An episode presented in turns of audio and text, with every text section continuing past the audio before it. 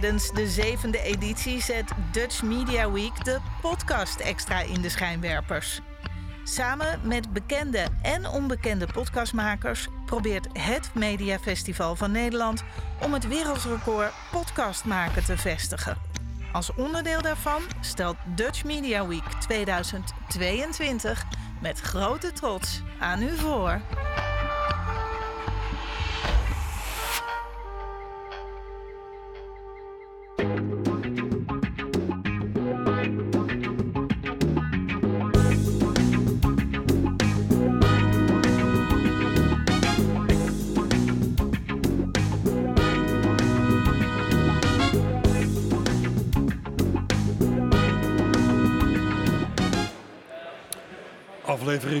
6 van Hilversumse Politiek.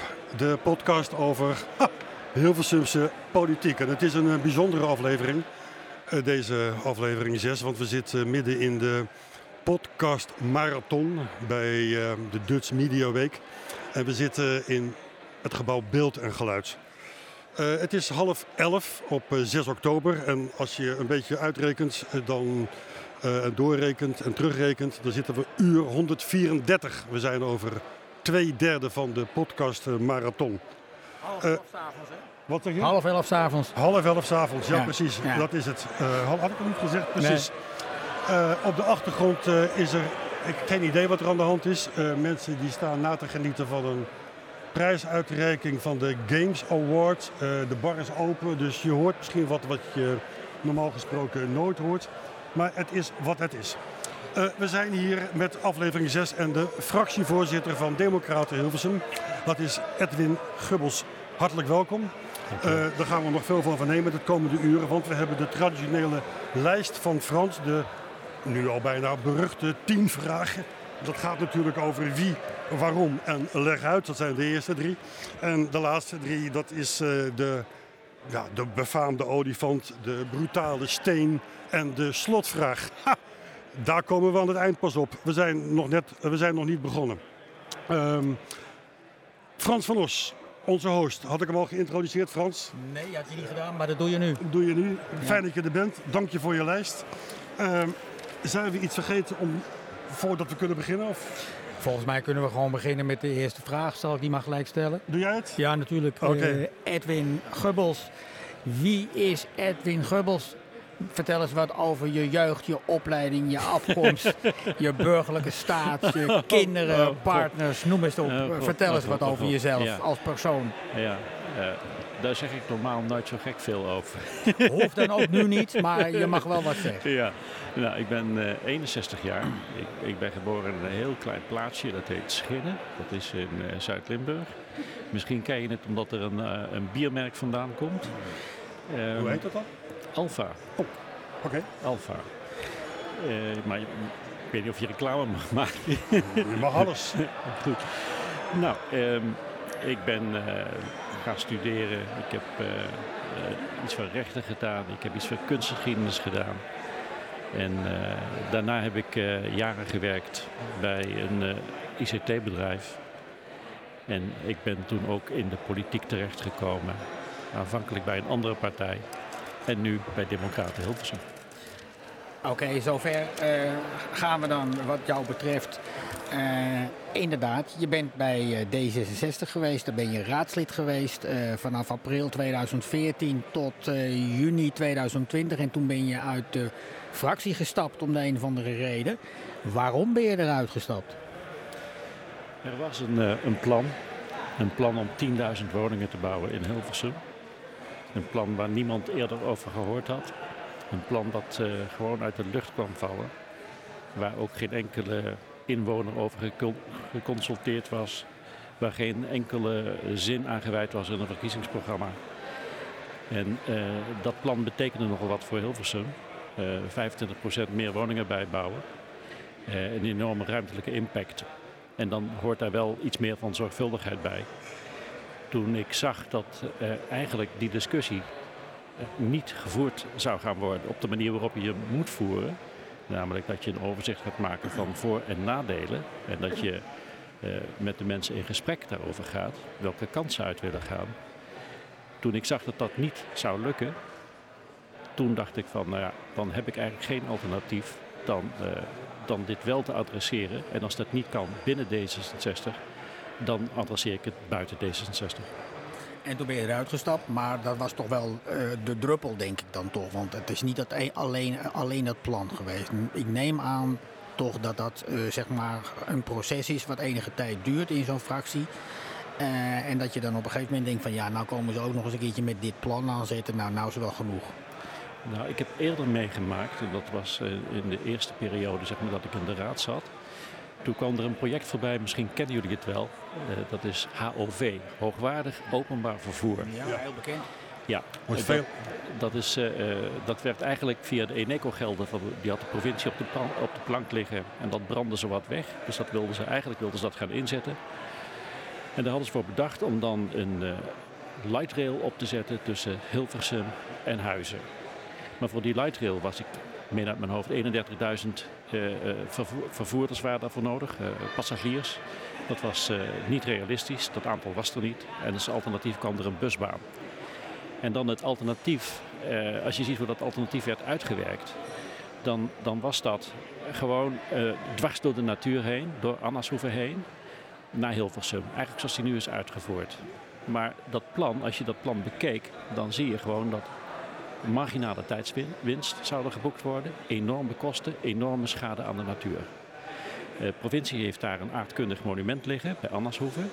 Uh, dat kon zo opzij worden gezet en, uh, en is gewoon op die manier toch doorgevoerd. Dat dan een, een ander onderwerp waardoor je zeg maar wat irritatie in de fractie had. Maar de sfeer van de fractie was toch ook niet helemaal alles. die des, destijds bestaande D66-fractie, dacht ik. Nou, ik heb over de sfeer eigenlijk. De nee, sfeer was nee, niet. Nee, ik heb heel vaak maar ja, ontzettend moeten lachen moet ik zeggen. Ah, Oké, okay. nou ja goed. In ieder geval, uh, toen jij opstapte uit de fractie, toen sloeg de sfeer wel ietsje om. Want je werd beschuldigd van zetelroof. Want je bleef natuurlijk gewoon in de raad.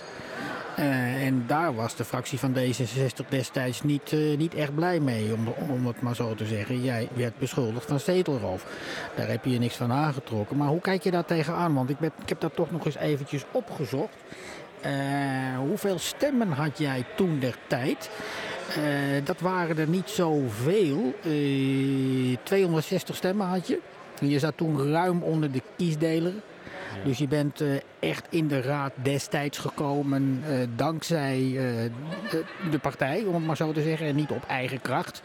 Dan moet je normaal er een kwart van de kiesdeler voor hebben. En dat had destijds, was dat geweest, zeg maar, zo'n 1042 stemmen. Nou ja, jij had er maar 260. dus nee, 1042 gedeeld door 4. Nou ja, goed, in ieder geval... Ja, hoe kijk je daar tegenaan eerlijk gezegd? Uh, daar kijk ik heel ontspannen tegenaan. Ja. ik weet dat uh, Floris Voring uit mijn herinnering met 89 stemmen uh, in, in de raad kwam. En ik denk ook aan hoe is de wet, hoe is de wet geformuleerd? wie heeft nou eigenlijk het mandaat? Dus op die manier kijk ik daar tegenaan. En dat betekent, denk ik dan toch ook als het gaat om de DH-fractie, Democraten Hilversum, waar je fractievoorzitter van bent, dat mocht iemand uit de fracties stappen, zou zomaar kunnen gebeuren. Niet dat we daar aanwijzingen voor hebben, daar gaat het niet om. Maar uh, stel dat dat gebeurt, dan ga jij uh, diegene die dat doet, in ieder geval niet van een zetelroof betichten. Ik heb het woord nooit gebruikt. Dus, uh... En je gaat het dus ook niet gebruiken, begrijp ik. Nee, ik ga het niet gebruiken. Ah, Oké, okay, nou ja, goed. Maar niet alleen dat. Ik denk dat het bij ons uh, toch anders georganiseerd is. En dat wij steeds met elkaar wel in gesprek blijven. Dat is het verschil. Jawel, maar Kijk, op het moment dat dat bij D66 speelde, toen waren er ook mensen die D66 een warm hart toedragen, omdat ze daarbij betrokken waren, die de koers van de, de fractie totaal niet konden begrijpen. Dus daar speelde wel meer op de achtergrond. Ja, dat dacht ik ook al. Mm-hmm. Eerlijk gezegd. Nou ja, goed, kijk, maar dat kan natuurlijk, uh, je weet nooit hoe de toekomst loopt. Dat, kan, dat moment kan zich natuurlijk ook min of meer uh, voordoen, ja. zoals dat bij elke fractie kan gebeuren. Zeker. Er zal dat ook ongetwijfeld een keer kunnen gebeuren bij de fractie van DH. Zeg, uh, dan de verkiezings... We zijn bij vraag 3 aangeland inmiddels al. We gaan, we gaan hard. U luistert naar Hilversumse Politiek, de podcast over Hilversumse Politiek. Vraag 3 gaat, Frans, over? Ja, gaat over uh, de verkiezing van de politicus van het jaar 2021. Ik lees even voor uit het uh, juryrapport uh, destijds. Uh, van uh, de, college, de collega-raadsleden die zeiden dat je goed bent voorbereid en goed geïnformeerd en vasthoudend en gezond verstand hebt. Allemaal keurige woorden natuurlijk. Vooral je inzet en de visie op de dossiers wonen, bouwbeleid, ruimtelijke ordening, die werd geroemd. en ja, maar je, je openlijke wantrouwen richting het college werd ook wat bekritiseerd. Je bent zelfs de omzicht van Hilversum genoemd. Omdat je een doorbijtertje bent en omdat je dingen uitzoekt. Wat is jouw drive als politicus? Wat motiveert je? Nou, ik, uh, ik hoop een bijdrage te leveren aan uh, het beter maken van, van deze gemeente. Dat is eigenlijk de kern uh, wat ik probeer te doen. En daarin verschil ik niet van mijn collega's. Ik heb het idee dat iedereen hetzelfde probeert. Mm-hmm. Alleen de manier waarop je dat probeert te realiseren, daar verschillen we soms in. Uh, ja, maar nou gaat het, nou gaat het toch eventjes iets te gemakkelijk, uh, mm-hmm. meneer Geurdels. Uh, want de manier waarop, waarop je dat doet, is toch wel een kenmerkende manier. Dat, dat is toch iets anders dan het gemiddelde raadslid, laat ik het maar even zo zeggen. Je wordt niet voor niks de omzicht van Hilversum genoemd. Nou ja, ik heb dat natuurlijk niet zelf bedacht. Dus dat, nee, dat klopt.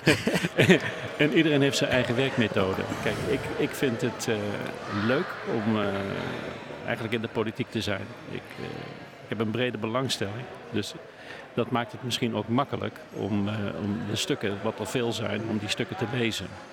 En ik vind ook altijd wel iets grappigs in die stukken. En die grappige dingen die ik vind, vindt misschien het college minder grappig. Dat kan natuurlijk. Maar je gaat me toch niet vertellen dat je een humorist bent als je op het spreekgestoelte staat van, uh, van Hilversum. Dan, want dat kan ik je, daar kan ik je toch niet echt van betichten. Uh, dat je de zaak brengt met een vleug humor. Ja, dat zou misschien wel een idee zijn om, om daar eens over na te denken. Hoe je toch je best behoorlijk zware boodschappen die je af en toe uh, daar, daar, daar neerlegt. Om, om, om daar toch ook nog iets luchtigs in te brengen. Want ik, ik, las net niet voor niks voor uh, dat er ook een vorm van kritiek is, zoals dat heet. Zeg, dan gaan we eventjes naar uh, dat uh, verkiezingsprogramma van, van, van Democraten Hilversum. Want daar, voordat, daarin... je daar, voordat je daar naartoe gaat, ja. Frans, wil ik, wil ik toch even... Ik heb een aantal kiezers gesproken die gestemd hebben op Democraten Hilversum. Mm -hmm. En die zijn teleurgesteld. Die zijn teleurgesteld, die hebben gekozen op een, op, op, een, op een nieuwe en daarom hoopgevende lokale partij kiezers zagen in Democraten Hilversum een alternatief voor de oude lokale partijen zoals Hart voor Hilversum en, en, Leefbaar Hilversum. Maar vanaf de dag na de verkiezingen hebben zij eigenlijk niks meer van Democraten Hilversum vernomen. En die teleurstelling die kan ik me voorstellen, want dat, dat, dat heb ik ook. Kent u de kracht van de lokale partij? Hoe bedoelt u die vraag? Die bedoel ik van, is, is een lokale partij een toevoeging in de lokale politiek? In het algemeen? Of, of Zeker. Dat het lokaal is? Zeker. Wat is, daar, wat is daarvan de kracht? De kracht, dat kun je bijvoorbeeld zien bij uh, zoiets als met 1221, bestemmingsplan 1221. Ik merk dat andere partijen niet denken vanuit toch die bewoners. En wat het wil zeggen, wat die plannen concreet betekenen voor de bewoners. En ik denk dat wij dat wel doen. Toch zijn die kiezers teleurgesteld omdat ze u niet zien. Of niemand van de partij op een of andere manier. Herkent u die verwachting eigenlijk? Dat de mensen die u, u op u hebben gestemd, dat ze dat, dat verwachten? Is dat, is dat voorstelbaar? Nou, ik vind het uh, volkomen terecht dat er uh, verwachtingen zijn. En ik moet zeggen, het spijt mij als dat niet zo wordt gezien op dit moment. Dat spijt mij. En wat is daarvan de, de oorzaak? Nou, de vraag is, uh, kijk, ik weet natuurlijk niet hoeveel mensen u daarover heeft gesproken en of dat beeld representatief is. Maar is het te veel hooi op het vork of is er geen tijd voor publiciteit of, of wat aanloopproblemen of waar, waar, moet ik aan denken? Er zijn geen aanloopproblemen. Uh, de schuld van de media. Ik geef de media nooit de schuld. Nee. Nou, misschien zit het in het volgende. Ik, uh, ik, ik, ik, citeer maar even het verkiezingsprogramma van, uh, van Democraten Hilversum. Uh, DH is een lokale politieke partij die staat voor een betrouwbare overheid en voor eerlijk en transparant beleid dat breed door de samenleving gedragen wordt. Is dat het bestaansrecht van Democraten Hilversum? Je probeert je probeert zo breed mogelijk probeer je inderdaad uh, de mensen te bereiken. Dat klopt.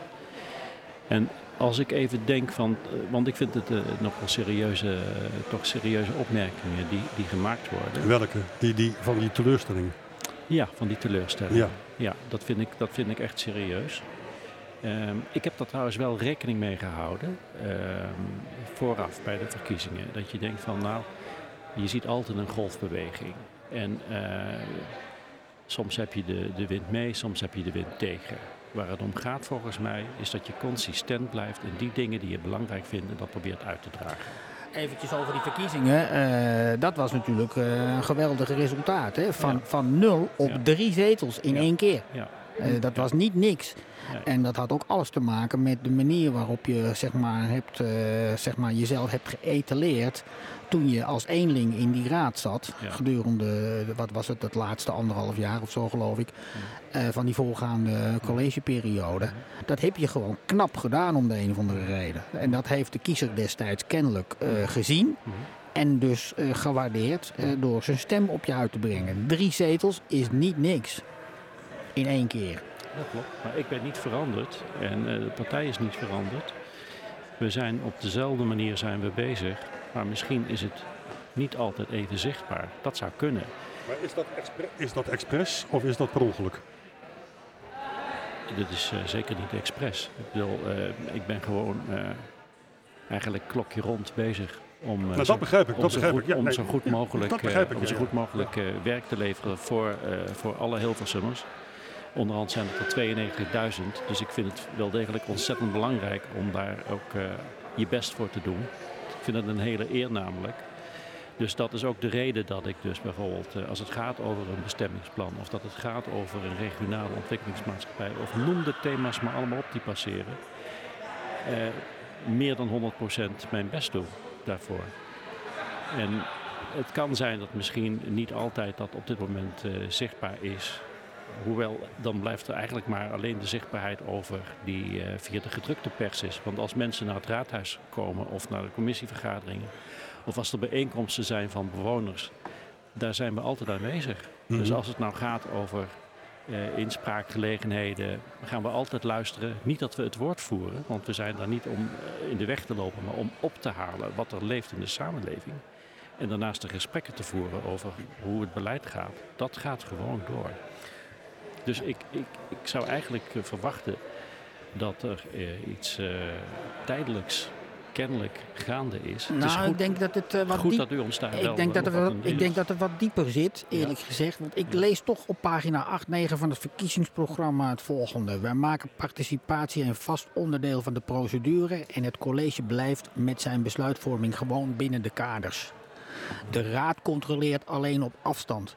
En op bladzijde 32 daar lees ik dat bij, een, dat, uh, dat bij een betrouwbaar, kwalitatief, hoogstaand en transparant openbaar uh, bestuur centraal staat het bewaken van de consistentie in beleid, zorgvuldige besluitvorming, breed draagvlak in de samenleving en verstandig financieel beleid.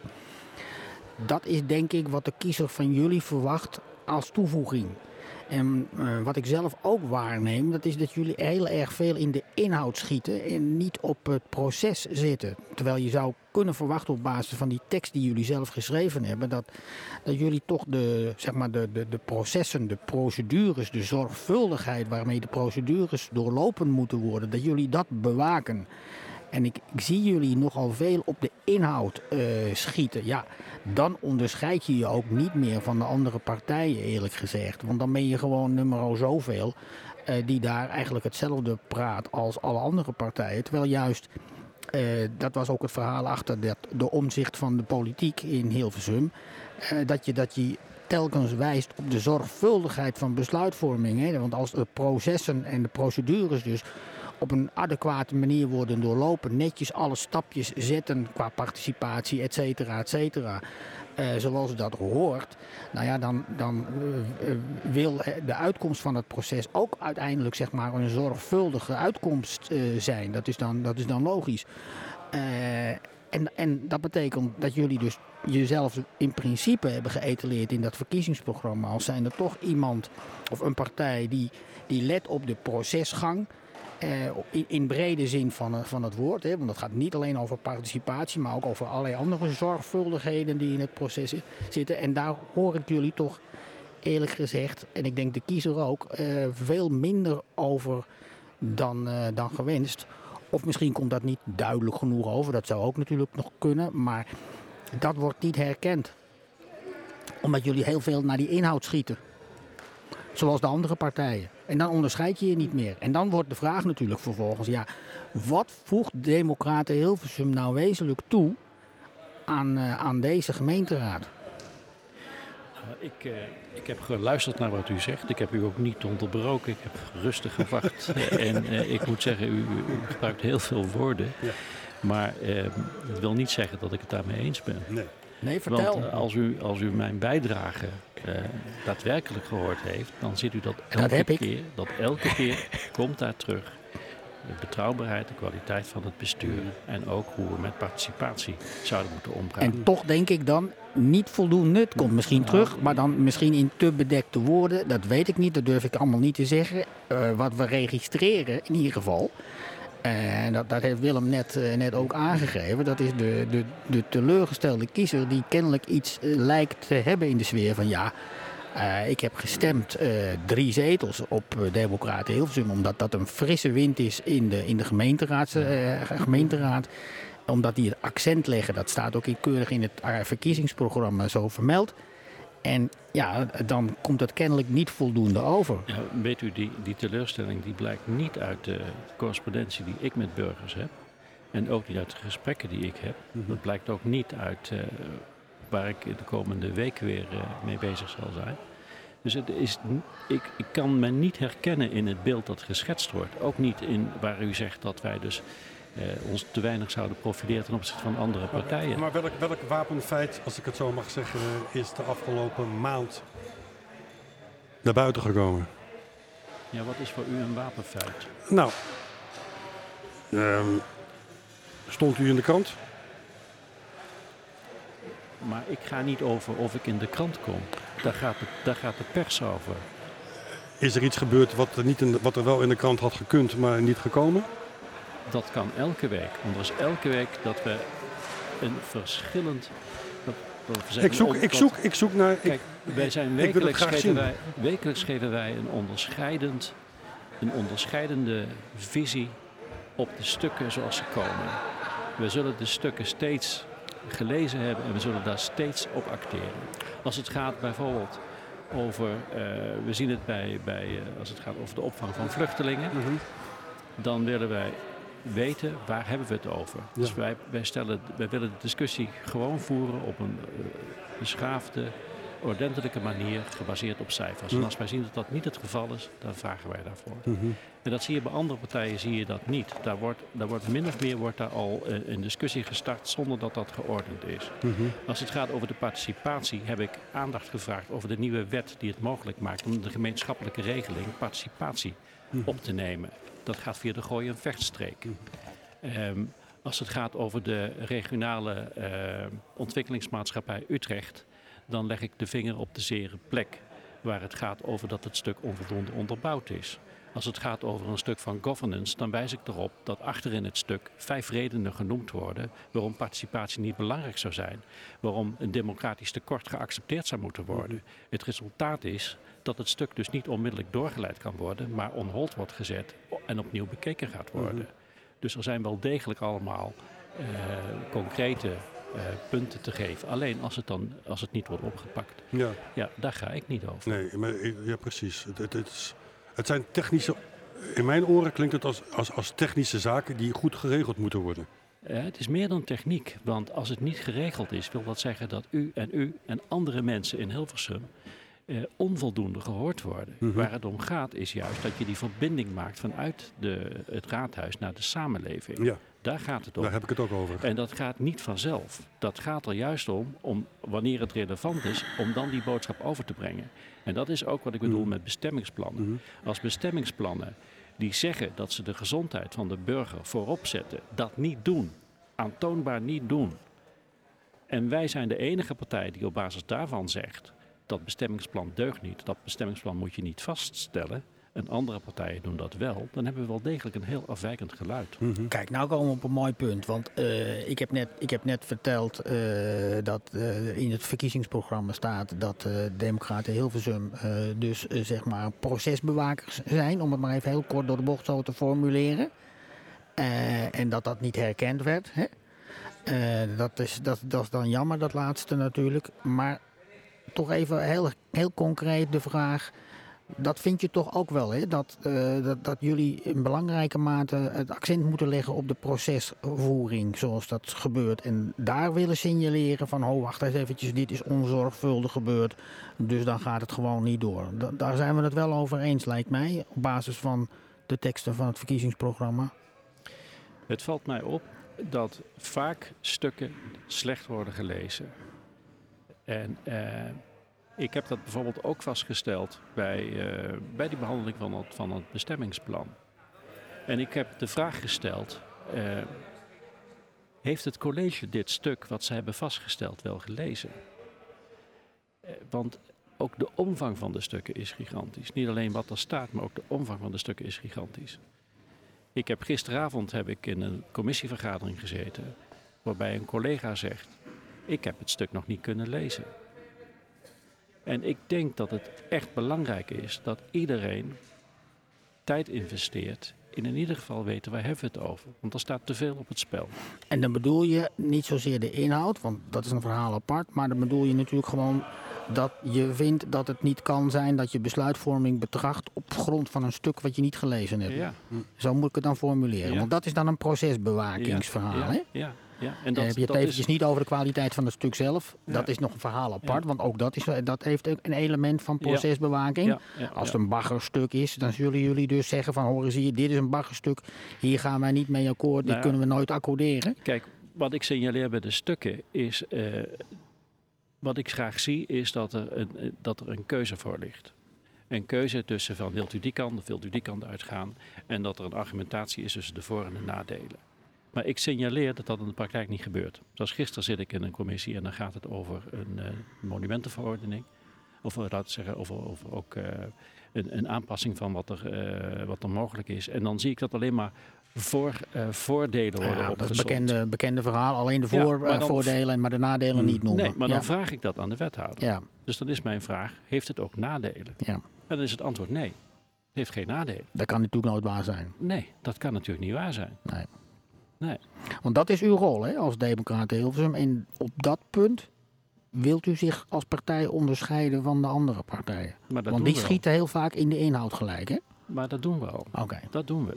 Dat dan is dat helder. En dat, doen we, en dat doen we consistent. Dat doen we echt heel consistent. Oké, nou ja, goed. Dan maakt u dus, zegt u, uh, datgene wat u in het verkiezingsprogramma voorstaat, maakt u waar. Ja, uh, zeker de boodschap is vanuit, vanuit onze kant dat, uh, dat, uh, nou ja, goed, dat, dat de kiezer daar wat meer van mag weten. Daar gaat u uw best voor doen, daar geen twijfel over, lijkt mij. Nog meer dan, uh, dan al gedaan wordt. Dan ga ik even naar een ander punt, want jullie breken een, een ja, je wil ja. wat zeggen? Ja, ik wil zeggen, beste luisteraar, u luistert naar de podcast Hilversumse Politiek. De podcast over Hilversumse Politiek. Uh, met de beroemde uh, vragenlijst van Frans, de tien vragen. En Frans, welke vraag uh, ben je aan toe? Ja, we zijn nog steeds bij vraag drie. Want dan wil drie. ik toch nog een klein dingetje afronden. Okay. En dat is namelijk het, het, referendum. Dat staat op verschillende plaatsen vermeld. Pagina 3, 32, 33. Daar breken jullie behoorlijke lans voor. En jullie willen ook een, een correctief referendum. Heeft dat alles te maken met uw D66-verleden? Eh, en, en, ja, dat referendum, met alle respect, dat is toch ook maar een dingetje, eerlijk gezegd. Want als het nou gaat om zorgvuldige besluitvorming, dan wil de vraag die voorgelegd wordt aan de bevolking van een referendum toch wel ja, e-, erg gesimpeld gemaakt zijn. Hè? Want uh, ja, daar kan je alleen maar ja of nee op antwoorden. past dat wel dan eigenlijk in de visie van de Democraten Hilversum, zo'n verhaal? Ja, dat Leg eens uit. Dat past er heel goed in. Kijk, uh, als we even over de grens kijken en we kijken hoe het in Zwitserland werkt, dan mm. zien we dat het daar gewoon heel succesvol is. Ja, maar daar, dat, Zwitserland wordt natuurlijk altijd genoemd als het voorbeeld van referenda. Maar we weten natuurlijk ook wel dat die, die, die Zwitserse referenda, die, die, die zijn altijd zo conservatief als de pest. Hè? Want bekend is ook in allerlei politicologische onderzoeken dat referenda in feite altijd natuurlijk een conservatief uh, element uh, waarborgen, laat ik het maar even zo zeggen. Ja, maar dat, daar gaan we niet over. We gaan er niet over wat een kiezer uiteindelijk daarmee doet. Maar als je de mogelijkheid niet hebt, dan kun je het ook niet uh, gebruiken. Goed. Ik, ben, ik ben een voorstander van het referendum. En ik vind dat uh, wat we op dit moment geregeld hebben met z'n allen in Hilversum eigenlijk onvoldoende daarbij aansluit bij wat de behoefte is. Want dat wil, wil zeggen dat je eerst een besluit moet hebben genomen. En daarna kan je pas een keer iets van een referendum gaan doen. Oké, dus dat kroonjuweel van de D66, dat wordt in uh, Democraten Hilversum volledig gewaarborgd. En meer nog dan in D66 zelf. Ik zie het niet als een kroonjuweel van hm. D66. Nou, dat was het toch altijd wel. Ik zie het als een kroonjuweel voor, uh, voor iedereen die... Uh, zich inzet voor, voor een democratisch bestel en voor verbeteringen van het democratisch bestel. En ik zie dat D66 uh, waar het eerst wel uh, veel aandacht voor dit soort aspecten had, dat tegenwoordig minder, mm. zo, zowel niet. Ja, daarom zeg wat, wat, wat, voor referendum zouden we kunnen bedenken eigenlijk, uh, zo, deze week? Deze week? Of vorige week? Nou, u kunt altijd een referendum bedenken over waar willen we met deze uh, stad naartoe. We hebben natuurlijk de omgevingsvisie gedaan. Sommige mensen noemen het dorp zelfs, maar... Ja, dorp of stad, hoe, hoe, hoe je er ook naar, uh, naar, ja. naar, kijkt. Maar uh, alles hangt met elkaar samen. Dus waar willen we met als wij, als wij een uh, gemeente willen van 100.000 of van 150.000, heeft dat effect op alles. Op werkgelegenheid, op wonen, op verkeer. Die integrale benadering ontbreekt vaak. En daar zouden we wel eens met elkaar over moeten praten. Want wat we zien is dat wel bijvoorbeeld woningen worden toegevoegd in grote, in hoge dichtheden bijvoorbeeld ook in het centrum, uh, maar ook aan, uh, in andere wijken. Daar komen we zo uitgebreid over te praten. Ja, maar, maar dat is wel iets wat de bevolking eigenlijk een, een uitspraak over zou moeten doen. Oké, okay, hou, hou dat even vast voor straks. Hou dat even vast. We gaan eerst even naar het coalitieprogramma, zoals je dat kent. Hoe heet het ook alweer? Hilversum koesteren. uh, koesteren, ja. Geef eens een aantal dingen in waar, waarvan je zegt, nou, die zijn goed in het coalitieakkoord en die vind ik verschrikkelijk. Um, er zit een verschil tussen, tussen de tekst en wat de uitwerking zal worden. Dus bijvoorbeeld als er in het coalitieakkoord staat van het Arena Park, geef een, geef een voorbeeld van het Arena Park, dat dat uh, er anders uh, weer wordt benaderd, zeg maar weer terug meer naar hoe het begonnen is. Wordt was af, afgeschaald, hè? Ja, ja, dan is maar de vraag ten opzichte van wat. Want we begonnen met 100, 200 woningen. Daarna werd het opgekrikt naar 1100, 1200 woningen. Dus twee keer de woonwijk Annershoeven op die kleine locatie. Aan de rand van de natuur. Dan krijg je eigenlijk, eh, als dan wordt gezegd, oké, we gaan terug naar het begin. Wil dat dan zeggen dat we het bijvoorbeeld van die 1100, 600 overhouden? Dan hebben we nog steeds geen goed plan. Dus, dus eh, eh, en als het gaat over een, een woningbouwproductie, als die gesteld wordt op 300, dan is die 300 niet wat we realistisch gezien op dit moment realiseren. Want de gemiddelde productie was 230. Mm. Dus, dus dan zit je al op een andere manier te kijken naar die stad. Dan ben je eigenlijk alweer bezig met die verdichting. Zonder dat daar ook misschien is over nagedacht is, kan deze stad dat als zodanig wel behappen. Oké, noem eens een goed uh, ding in het coalitieprogramma. De titel. Koesteren? Ja. Wat is dat? Omarmen, vertaal ik het. Ja. Uh, houden zoals het beetje, beetje, het is... Kijk, een stad uh, zit nooit op slot. Uh, er is altijd ontwikkeling. Maar het gaat om die balans. Ja. Dus als je nou koestert wat goed is, maar ook koestert wat je nog eventueel ziet als mogelijkheden, dan ben je op de goede weg ja. bezig. En wat koesteren we dan precies? Dan koester je eigenlijk een balans. Als, als het goed is, dan, dan heb je een prachtige stad omgeven door groen. En dan zorg je dat er een gezonde tuinstad ook wordt doorgegeven naar toekomstige generaties. Dat is dan de inzet. Ja. Hebben we een mooi bruggetje naar... Uh, nog even, nog even, want Tuinstad, dat las ik ook op, op de website van Democratie heel veel zo'n Tuinstad. Ja. En het klinkt logisch, maar als, je, als ik erbij nadenk, denk ik, wat is nou ook weer een tuinstad? Een tuinstad, dat is een concept. Het concept namelijk van een hele sociale gemeenschap. Waarbij je eigenlijk ook heel veel groen hebt, dus een gezonde leefomgeving hebt. Mhm. Eigenlijk ook voor een deel is het ook een zelfvoorzienende gemeenschap. Dus het is een concept dat eigenlijk heel modern is als je kijkt waar op dit moment ook grote behoefte aan is. Mhm. Zijn er meer tuinsteden in, in, in, in, in Nederland? Je kunt Hilversum kun je als de tuinstad van Nederland betitelen. En zijn er nog meer? Nou, ik, uh, ik kan er niet zomaar eentje even. Was voorbeeldje, een voorbeeldje of zo? Nee. nee. nee. Toch nog ietsje, ietsje scherper, uh, met alle respect. Uh, op bladzijde 6. dat vind ik altijd een hele mooie te Ja, ja heel, heel, heel gevaarlijk altijd. op bladzijde 6 schrijven jullie. over de principes. Nee, dan schrijven jullie. We gaan voor ja. de principes van de tuinstad. Dus toch nog even. Ja maak die principes eens helder. Want die heb ik zelf, de principes zelf, heb ik vergeefs gezocht in het, uh, in het verkiezingsprogramma. Jullie hebben het dus over principes van de tuinstad. Ja. Die moeten gewaarborgd zijn of zoiets staat er. Ja. Maar wat de principes zijn, staat niet in het verkiezingsprogramma. Nou, dit is het moment om die principes eens eventjes goed nou, te duiden. Ik, ik, ik, kan u op uw wenken bedienen, want er staat natuurlijk op onze website nog een heel stuk specifiek over die tuinstad. Mhm. Dat kunt u downloaden, kunnen alle luisteraars ook downloaden. Ja. Maar noem zij even en dat, hebben we dan? En, en, dat gaat, in de kern gaat dat over een gezonde leefomgeving. Het sluit dus ook aan bij de nieuwe wetgeving voor de, voor de gezonde leefomgeving de, de nationale omgevingsvisie. Uh, en het mooie is dat de wetgever dus eigenlijk teruggrijpt op die concepten die vroeger zijn ontwikkeld, eigenlijk in de jaren 20, de jaren 30. En dat is eigenlijk ook wat, wat, wat Dudok eigenlijk hier ook conceptueel heeft uitgerold. Hmm. Dus dat zie je bijvoorbeeld in het bouwplan zie je dat terug. Uh, bijvoorbeeld, ik pak het kamrad, daar zie je de groene vingers. De overgang van, de, van de natuur naar de stad. De groene vingers van Dudok de groene vingers van de natuur die. Uh, nou, wat Dudok had, dat, uh, had dat zo omschreven, hè? Dacht ik. Dat heeft Dudok heeft dat als, als concept neergelegd. Ja. En uh, als je vanuit de stad naar, naar, naar de randen kijkt, dan is een afnemende bouwdichtheid. En je, je doet dat niet zomaar, maar je doet dat met een gedachte. Je, de gedachte is gewoon dat je dus eerst kijkt naar de gezondheid van de mensen. En dat is eigenlijk ook de kritiek die wij vaak hebben. Dat je uh, een verdichtingsslag wil maken zonder dat je die aspecten meeneemt. Kijk, als ik een wijk pak als uh, de Vituswijk, die is behoorlijk verdicht. Die is zelfs heel erg verdicht. Als daar uh, oud industrieterrein vrijkomt, zoals we dat zien aan het achterom, dan is de vraag: moet je dat ook gaan verdichten? Of is dat de, het moment om te zeggen: nee, daar gaan we groen aan aanleggen? Ja, nou lees ik op pagina 4 van het verkiezingsprogramma. Democraten Hilversum wil meer groen en verdichting.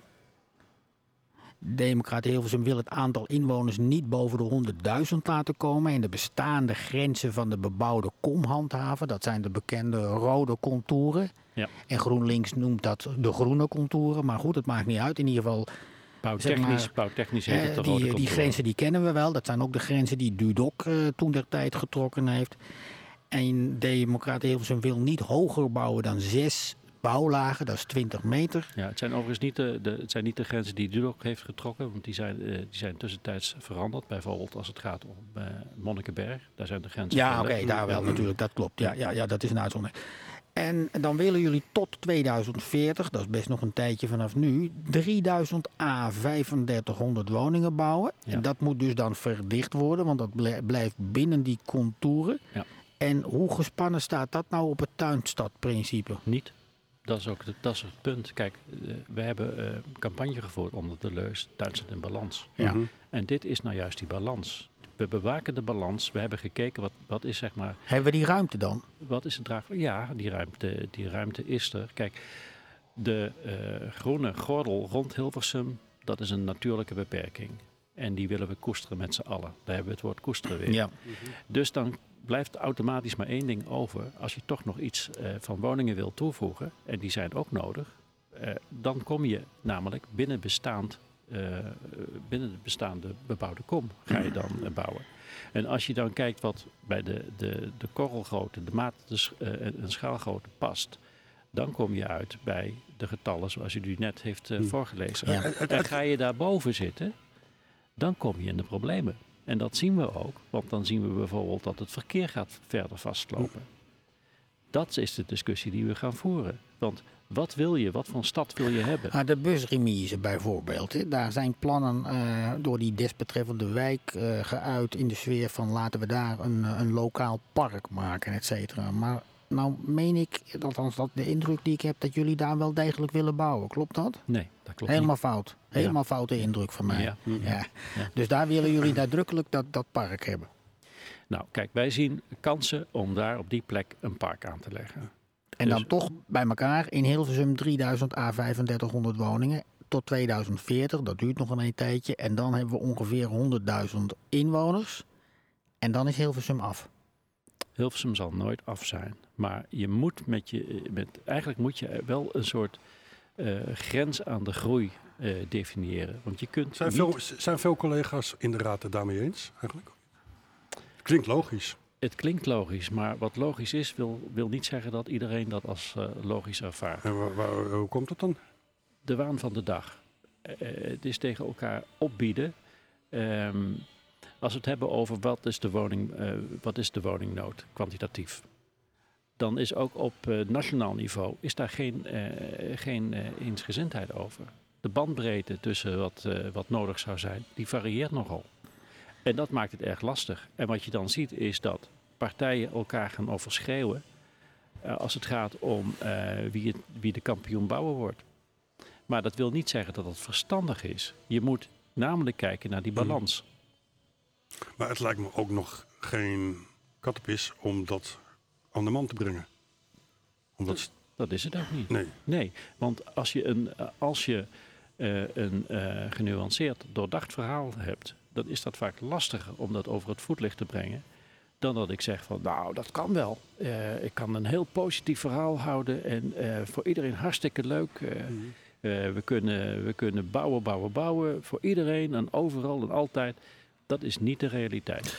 Maar nou ja, wat, is, wat, is dan, wat is dan de techniek vol te blijven houden van nou, ons plan is goed? Of, of te gaan, nou ik weet, het woord sjoemelen zit in mijn hoofd, maar dat bedoel ik niet echt. Om te gaan, om te gaan dealen. Marchanderen. Marchanderen. Ja. Nou ja, als u, als u kijkt hoe wij uh, onze politiek uh, uh, ook uitdragen, dan ziet u dat wij consistent zijn in wat we zeggen en ook wat we doen. Dus we gaan niet, uh, als, we, als we niet van mening zijn dat het een, uh, een ongezonde ontwikkeling is, dan gaan we daar echt niet op, uh, op toegeven. Nou ja, daar hebben jullie een beetje mazzel, denk ik, eerlijk gezegd. Want ik ga eventjes terug naar die 10.000 woningen, wat je zelf al genoemd hebt als reden voor het verlaten van de D66-fractie in die dagen. Jullie willen dus naar 3, 3.500. Dat is ongeveer ook het aantal waar Hart voor Hilversum, de grootste partij, collegepartij op dit moment, zo ongeveer voor kiest. Hè? Dus dan hebben jullie de wind toch mee? Hart voor Hilversum zit op een hoger getal. Iets hoger. Ja. Uh, en het maakt ook uit van hoe je dat gaat doen. Kijk, ik wil eerst wel eens uh, concreet zien wat er echt op tafel komt. Arena Park zal een goed eikpunt zijn. Maar zou dat een mooi referendumpunt uh, zijn? Uh, hoeveel woningen we erbij willen hebben? Nou, we het toch over referenda hebben, dan zou dat toch een mooi voorbeeld zijn? Ik zou zeggen van, uh, wat is het inwoneraantal? En op basis daarvan kun je, kun je terug gaan rekenen. Oké. Okay. Goed plan, denk ik dan, hè? voor jullie althans. Nou, ik zelf ben niet zo'n voorstander van referendum, ja, maar dat is een ander verhaal. Ik. Uh, dat maar, ik. maar, dat maakt niet uit. Uh, nee. Jullie zijn dat wel. En uh, wij hebben het net gehad over ja. de vraag wat voor referendum jullie zouden kunnen voorstaan. Nou ja, dan hebben we hier een dingetje.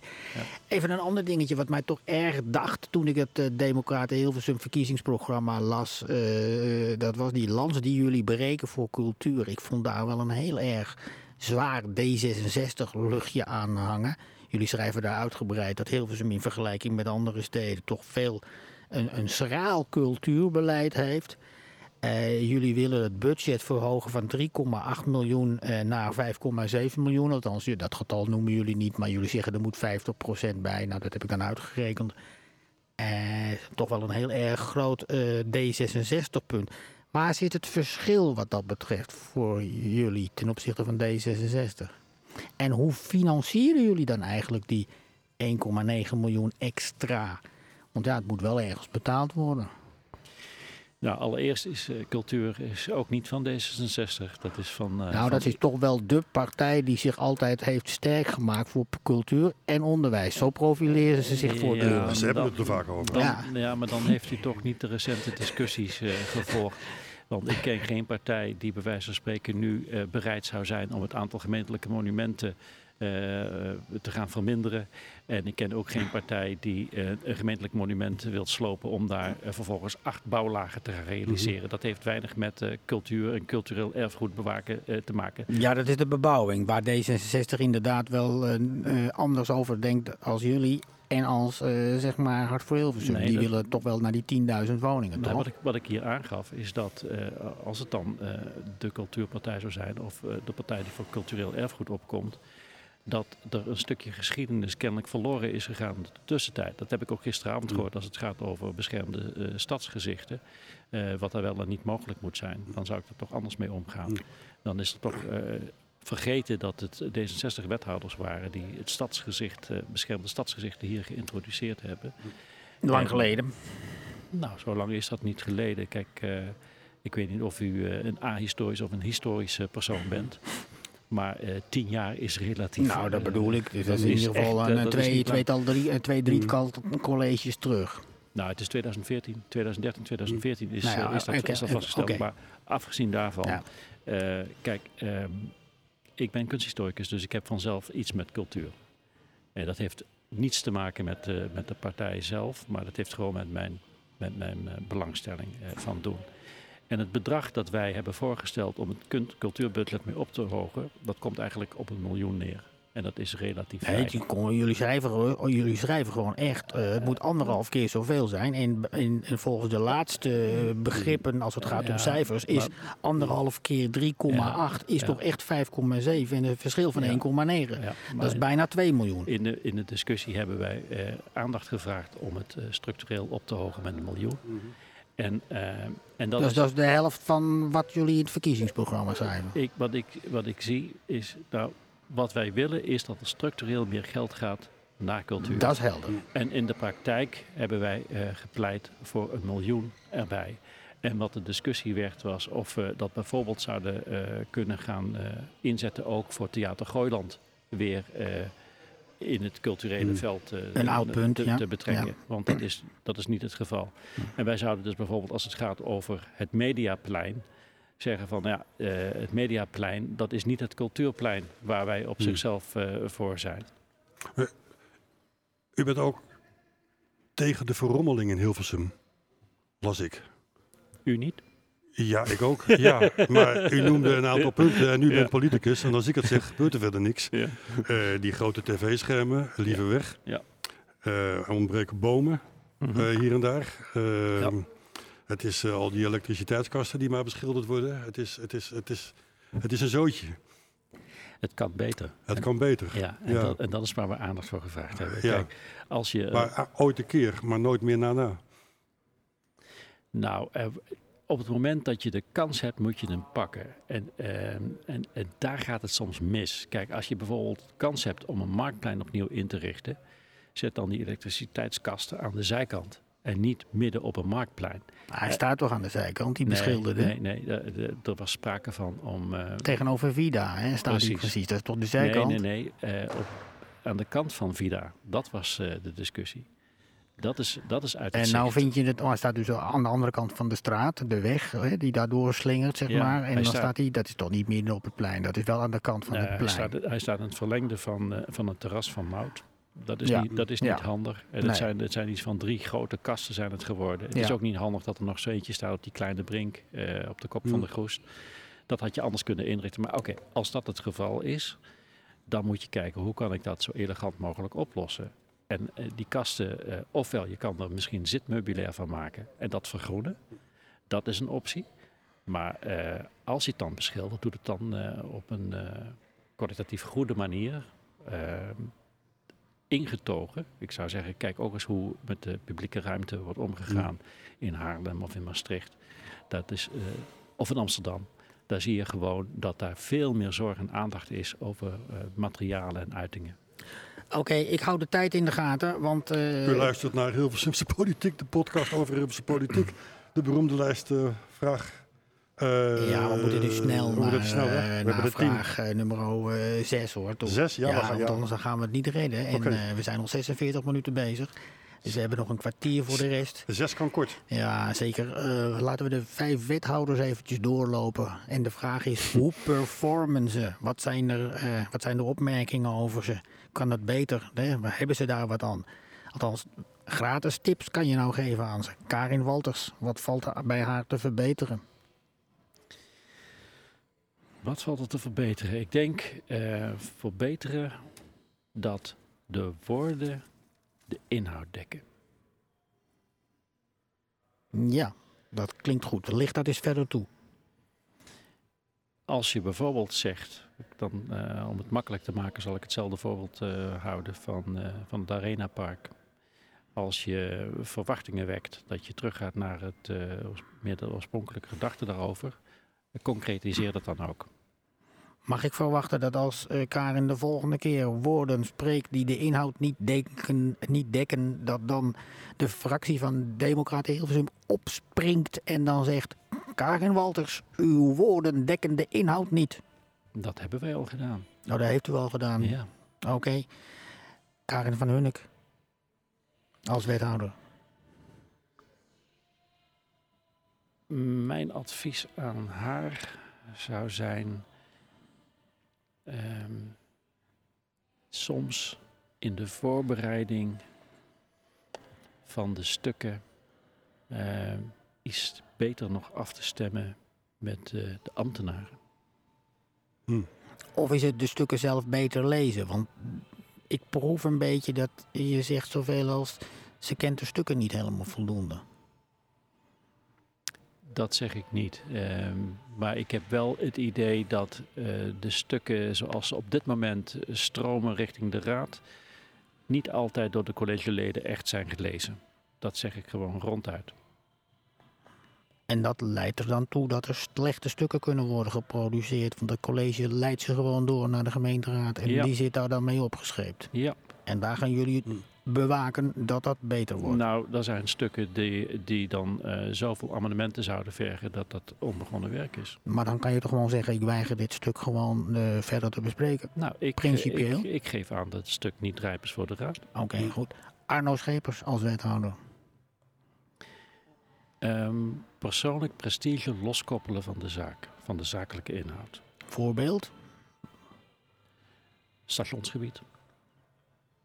Wat bedoel je precies? Als een bestemmingsplan bij de Raad van State wordt vernietigd, ja. dan heeft dat een inhoudelijke reden. En uh, ik vind dat je daar op een uh, nuchtere, zakelijke manier naar moet kijken. En uh, het heeft dus niets te maken met in termen van, uh, van, van gezichtsverlies. Zo moet je dat, zo moet je dat niet beoordelen. Mm -hmm. Ik denk dat je gewoon moet kijken van uh, wat is de inhoudelijke kritiek geweest en had ik dat kunnen voorkomen.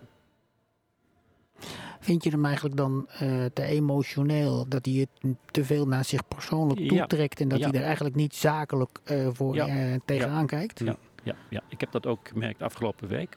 Toen ging het over een voorstel voor delegatie aan BMW. Uh, ik uh, zeg vervolgens dat ik geen voorstander ben van de afwijkingsbevoegdheid en bestemmingsplan, omdat ik vind dat het daar niet prudent mee is omgegaan. En ik heb daar een hele felle reactie op gezien, die mij bevestigt in het feit dat men kennelijk bij het college ook onvoldoende bewust is dat het de raad primair is die daarover gaat. En dat het bij wijze van spreken de goedheid van de raad is geweest die dat gedelegeerd heeft. Maar dat is geen gegeven, uh, geen vaststaand gegeven. Dus het kan ook weer uh, de andere kant uitgaan. En dan zie ik een, een, een felheid in de reactie.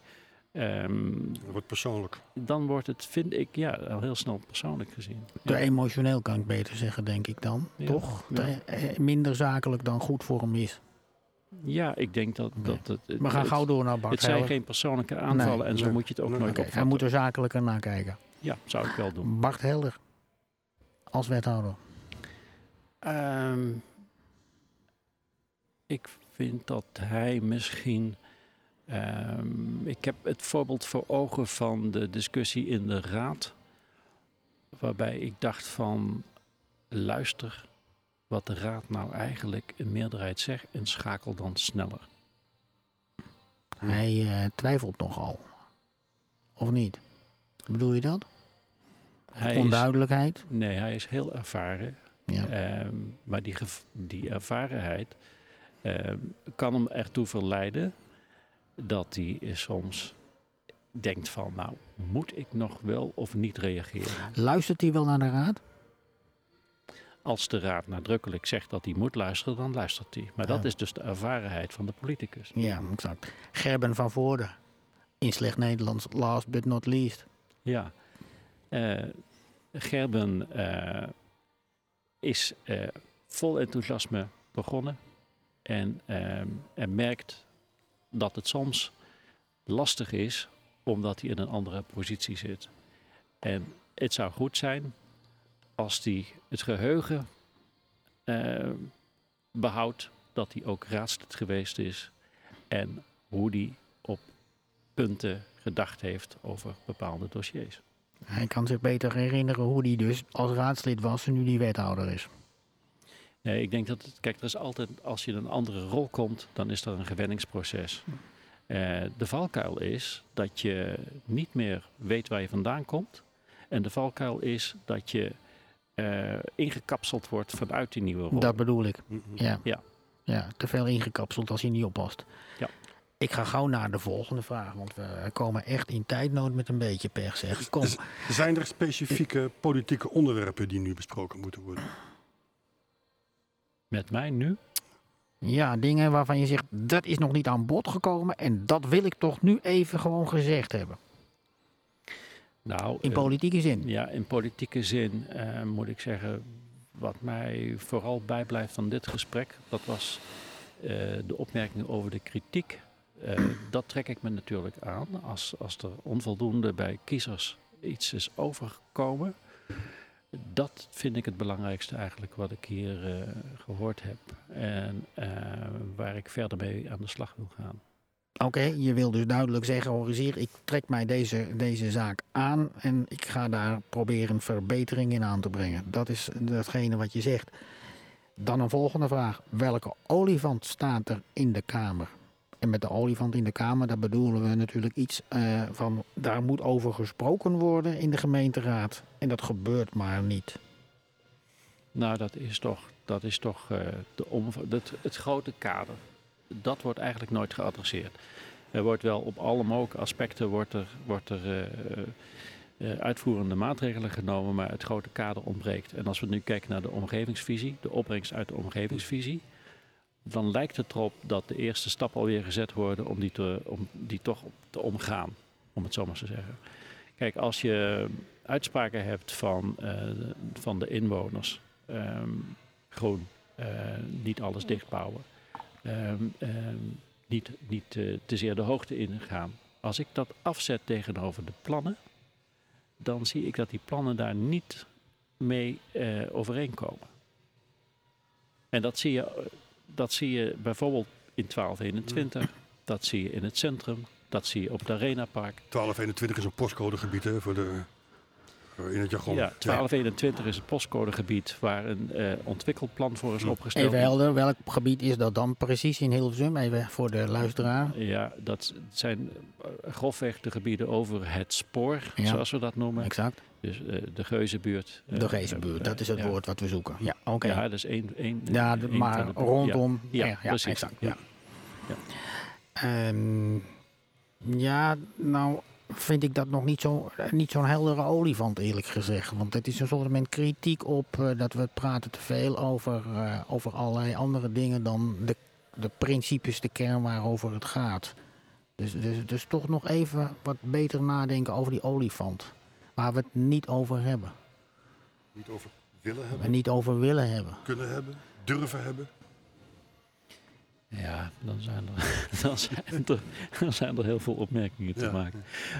maar ik, ik, zou het, ik zou de focus willen leggen op wat voor de inwoners van belang is. En voor de, voor de inwoners is vooral van belang dat datgene wat ze hebben meegegeven in het kader van de omgevingsvisie ook daadwerkelijk wordt uitgevoerd. Oké, ik laatste vraag. Nee, niet de laatste vraag. Gooi eens een steen of een kiezeltje in de raadhuisvijver. Zeg eens iets ondeugends. Waarvan anderen denken, oei jee, meneer Gubbels, wat heb je nou gezegd? Maar even lekker op iemands tenen staan een Het is beetje. toch Pietje Bel, weet je. Ja, een beetje Pietje Bel. Een beetje stout zijn. Nou, ik, ik, ik vond dat de vragen die, eh, die gesteld werden, dat die Pietje Bel waren. Eh, en dan kom ik toch weer terug op de, op, de, op de kritiek. Want ik kan natuurlijk niet inschatten hoeveel mensen er eh, gesproken Mm. zijn. En het, het, het strookt niet met het beeld wat ik heb. Mm. En eh, dat, dat is de zorg die ik dan heb. Hoe kan het dat Maar dat is niet- geen kiezelsteentje. Dat is ook Ja. geen steen Nou in de vijver. Die kiezelsteen eh, die heeft u zelf geworpen in de vijver, zeg maar. Ja, dat Ja, is naar, naar, naar u zelf toe. Ja. Oké, laatste vraag, slotvraag. Doe eens een po- politieke voorspelling over de Hilversumse politiek. Een voorspelling. Slotvraag is dat. Een voorspelling is dat eh, te veel, dat is eigenlijk niet een voorspelling, maar eh, dat te veel, Ja, maar ik wil wel een voorspelling horen. Ik wil niet Ja, een kritiek. Kijken waar het heen gaat. ja. nou, dat, dat te zeer eh, geleund wordt op gemaakte afspraken die niet verstandig zijn. De voorspelling is dan, we nemen besluiten waar we later spijt van krijgen. Ja. Oké. Maar kun je dat zeggen in uw eigen woorden? Die, die, eh, We nemen straks besluiten waar we eh, spijt van gaan krijgen. Oké, dat was hem dan vandaag. U heeft geluisterd naar aflevering 5 van Hilversumse Politiek, de podcast over Hilversumse Politiek vanuit eh, beeld en geluid. 134 uren zijn er in deze podcastmarathon, waarvan wij dit uur hebben gevuld eh voor streken. Er zijn er nog eh, een aantal te gaan, dan is het vol. 200 is het idee. Eh, we zijn heel rommelig begonnen, met althans heel veel rumoer op de achtergrond. Nu is iedereen weg. Ik weet niet hoe laat het is, half twaalf denk ik. Het is half twaalf. Half twaalf. Eh, ik wil eh, veel dank zeggen aan de techniek, Jacob en Castor, die dit hebben verzorgd voor geluid en beeld. Dank daarvoor. Beeld was eenmalig, kunnen we volgens mij nergens meer terugzien, maar dat doet er ook niet toe. Het is tenslotte een podcast. Wij zijn er volgende keer weer. Dank nog een keer aan Edwin Gubbels, Frans van Os en mijn naam is Willem Davids. Tot de volgende keer. Bon.